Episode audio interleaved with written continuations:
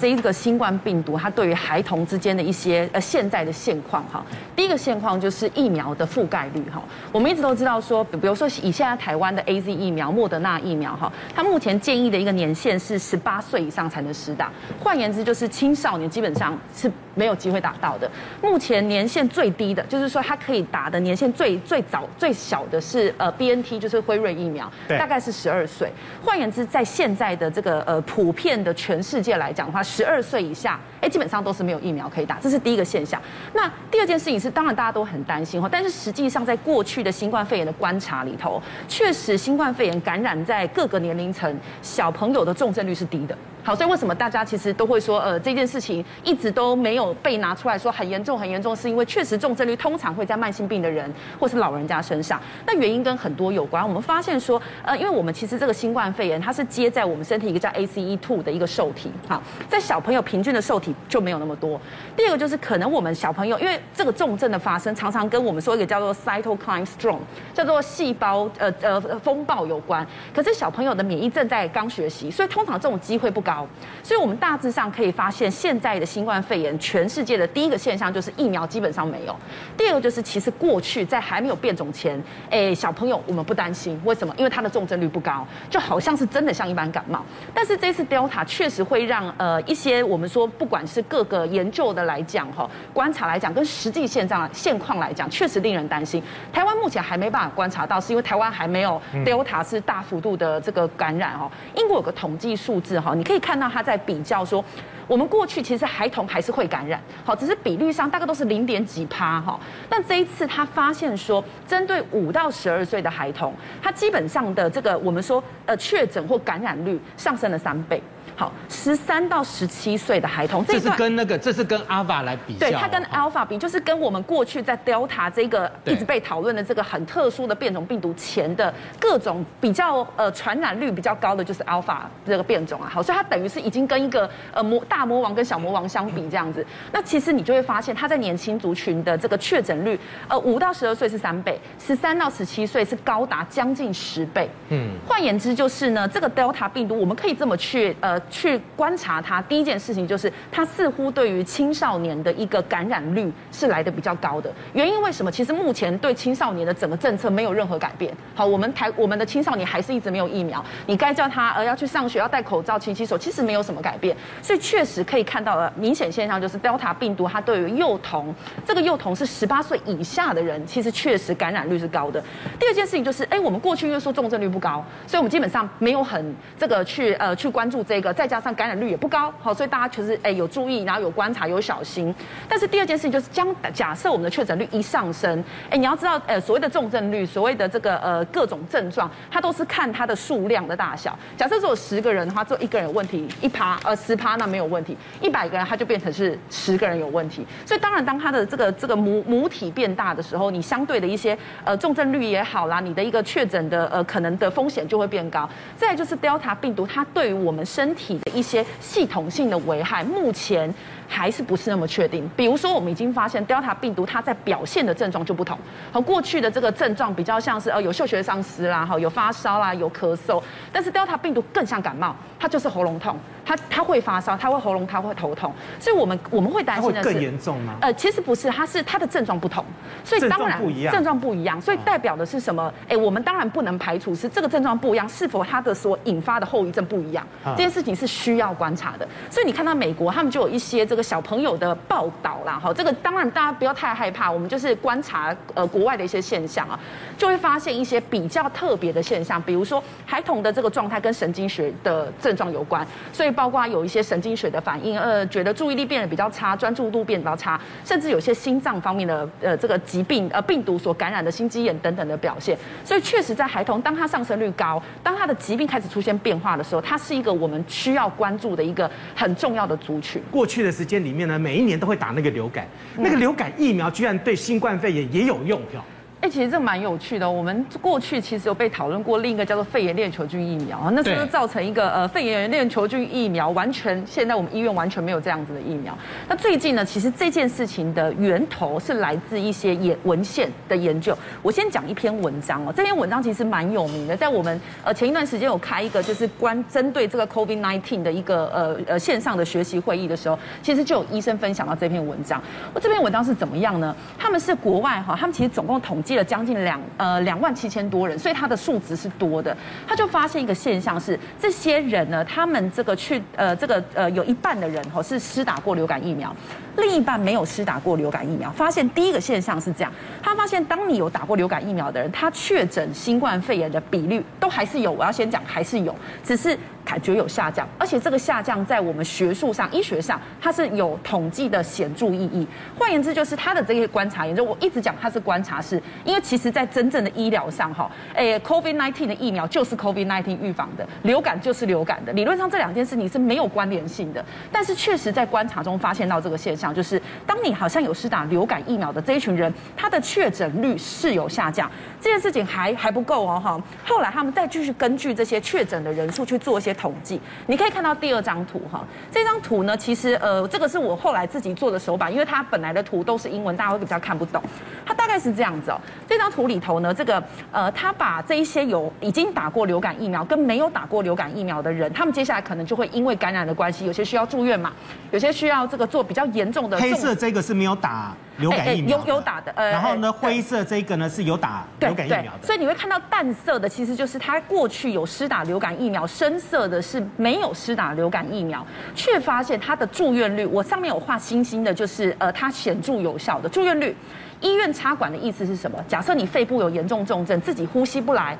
你需要插管，所以它也是有一点重症的味道。跟住院的这个时间，哈，这个疾病需要住多久的时间，这三项是有显著的下降。但是有两项是没有没有看到差异的，就是死亡率跟这个我们说住院的一个住在加护病房的程度，好，所以呃，这个其实这个现象后来就开始发现，真的有蛮多文献就在讨论这件事情。那这个东西我们现在目前只能解释成是这样哈，因为其实像刚刚在讨论说，呃，国际上有些已经打到第二剂，甚至已经想要追加第三剂，但是目前台湾的实际状况可能是我们希望第一剂的这个量先上冲上来，在这种。比较现实，在台湾目前我们可能会遭遇到的状态，下一个时间就是接近十月，十月的时候就是打流感疫苗的时间。那我觉得它就是一个呃，大家其实观众可以记得这件事情，因为它是医学上发现的一个现象。大家如果你真的呃，不管是因为你的这个身体太健康啦，你年纪太轻啦，你还是没有办法排到呃新冠肺炎的疫苗的时候，流感的疫苗出来的这个季节的时候，你不妨也去施打。好，他的意思是，他虽然没有直接关系，但是确实在我们的一些观察中发现这个特别的现象。换言之，假设今天你有打到 COVID-19 的疫苗，你当然是安心；但是假设你没有的时候，流感疫苗你也顺便去打一下，好，它可能会有一些加成的保护作用嘛。哎，那意思这很恐怖哎，我那个。肺炎链球菌我也要打，然后呢，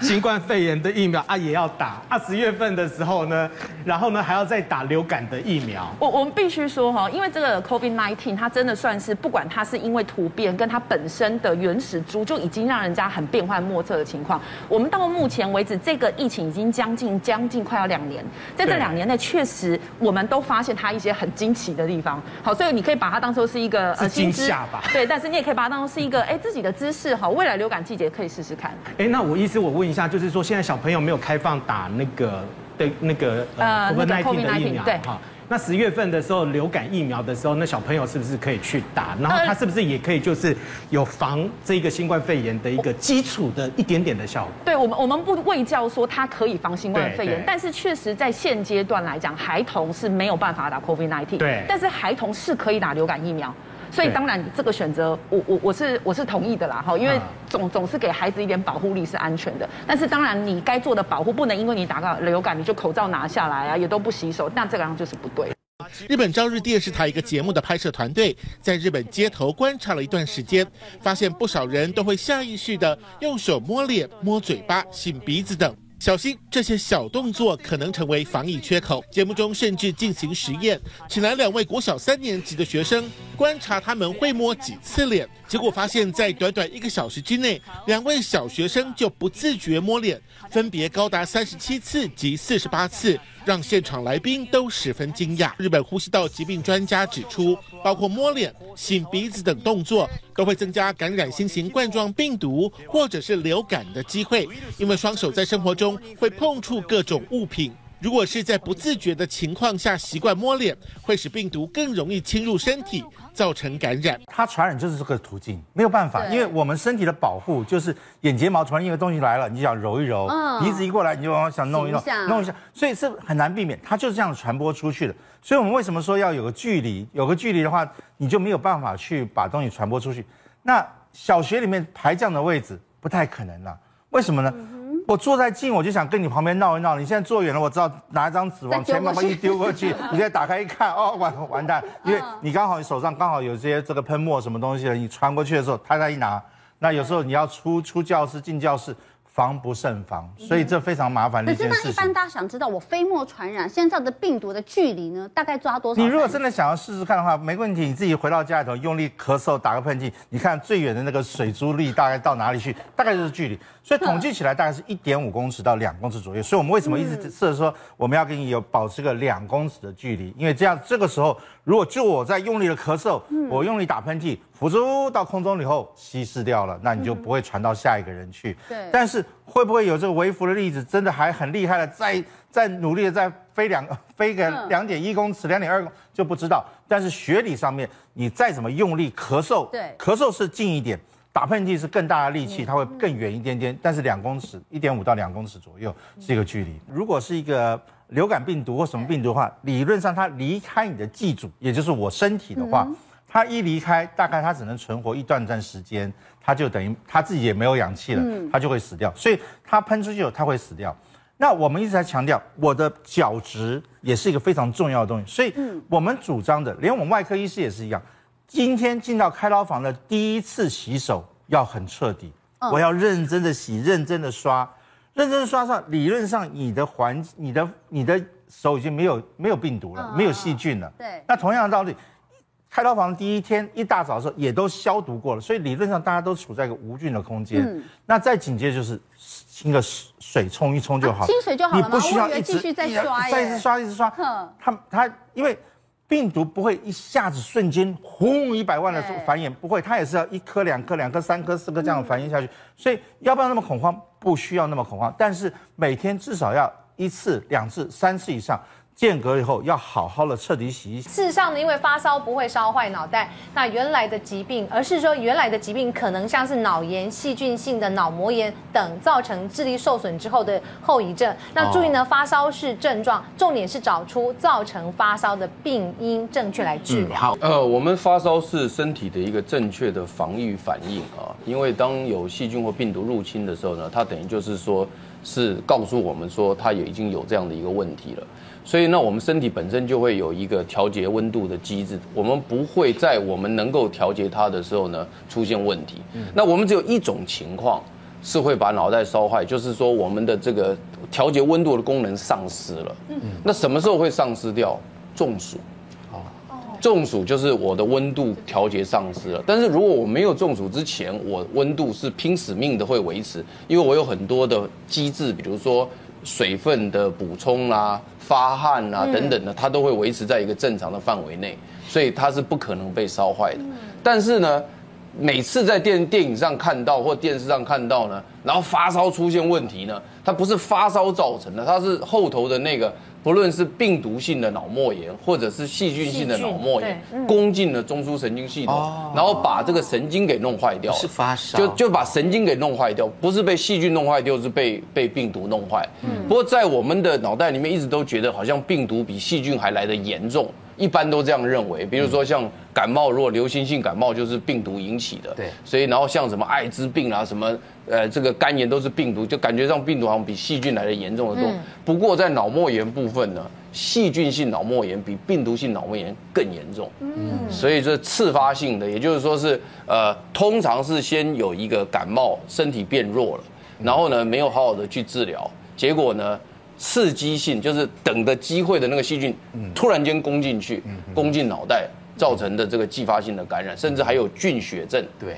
这都是很容易致命。事实上，对，我们就呃，我们临床的观点，事实上我们需要找出那个症的后面的病。刚刚潘老师所提到，包含像脑膜炎、脑膜脑炎，嗯，甚至于就是菌血症，这些都会因为身体的免疫系统。呃，去产生伤害，而不就是我们的身体的系统受到这些病原的伤害而导致的原因。所以，所以事实上，烧本身代表了我们身体上在开始做抵抗的一个讯号了哈。嗯。那基本上我们现在有很多概念上，就是说，我们对于发烧的的处理方式。其实可能有几个观点，我可能简单的说明一下，就是有时候小孩子发烧的时候可能会产生寒战，嗯，我们认为他在怕冷的时候反而要把它包得很紧，甚至于让他去洗热水澡，这样反而是错的，不对呀，因为这样的过程中，其实事实上他是试图想要把热做散失了哈，所以应该这个时候应该要用一个相对比较低的温度，我们可以用大概三十度、三十一度的温度的温水给他做试浴了哈。哦，在过去甚至于有人还用酒精来去给他做退热，这是非常错误的，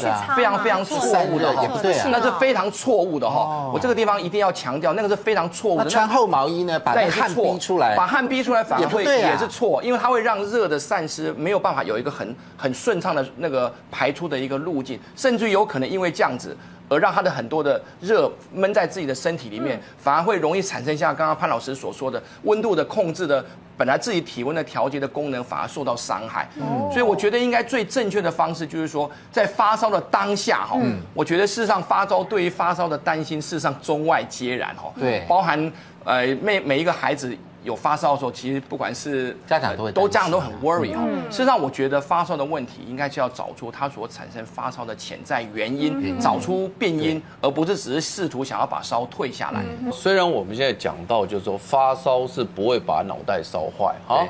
然后呢，所以发烧是一个必要的过程，不要太紧张，这个都对，都对哈。但是你都知道了之后，你也不能掉以轻心哦。你小朋友在发烧的时候，你还是要观察他有什么其他症状的伴随。其他的对，这要非常注意。就是说，你如果有其他症状伴随的时候，还是要立刻送医院。你不要跟我，你不要跟我们讲说，我们讲说发烧没关系，不必紧张。对，我没讲过这句话哦，没有讲过这句话哦。我们只讲过发烧不会烧坏脑袋，并没有讲说发烧不重要。重要，对。所以，那你如果发烧，假如说今天你去看过医生，然后他把退烧药开给你，你按照这个规定，在一两天之内，假设说小孩子的活动力。啊，然后还有他没有这个呃肤色没有异常的苍白，眼睛没有畏光啊，然后呢没有嗜睡，对不对？哈？或者语言不清，那这个 OK。假设说他还能够看海绵宝宝，他还能够给我看派大星，那我反而 OK OK 哦。那如果说不是哦，他在那边一直睡觉都完全不起来也不活动，什么东西都不吃，然后呢看到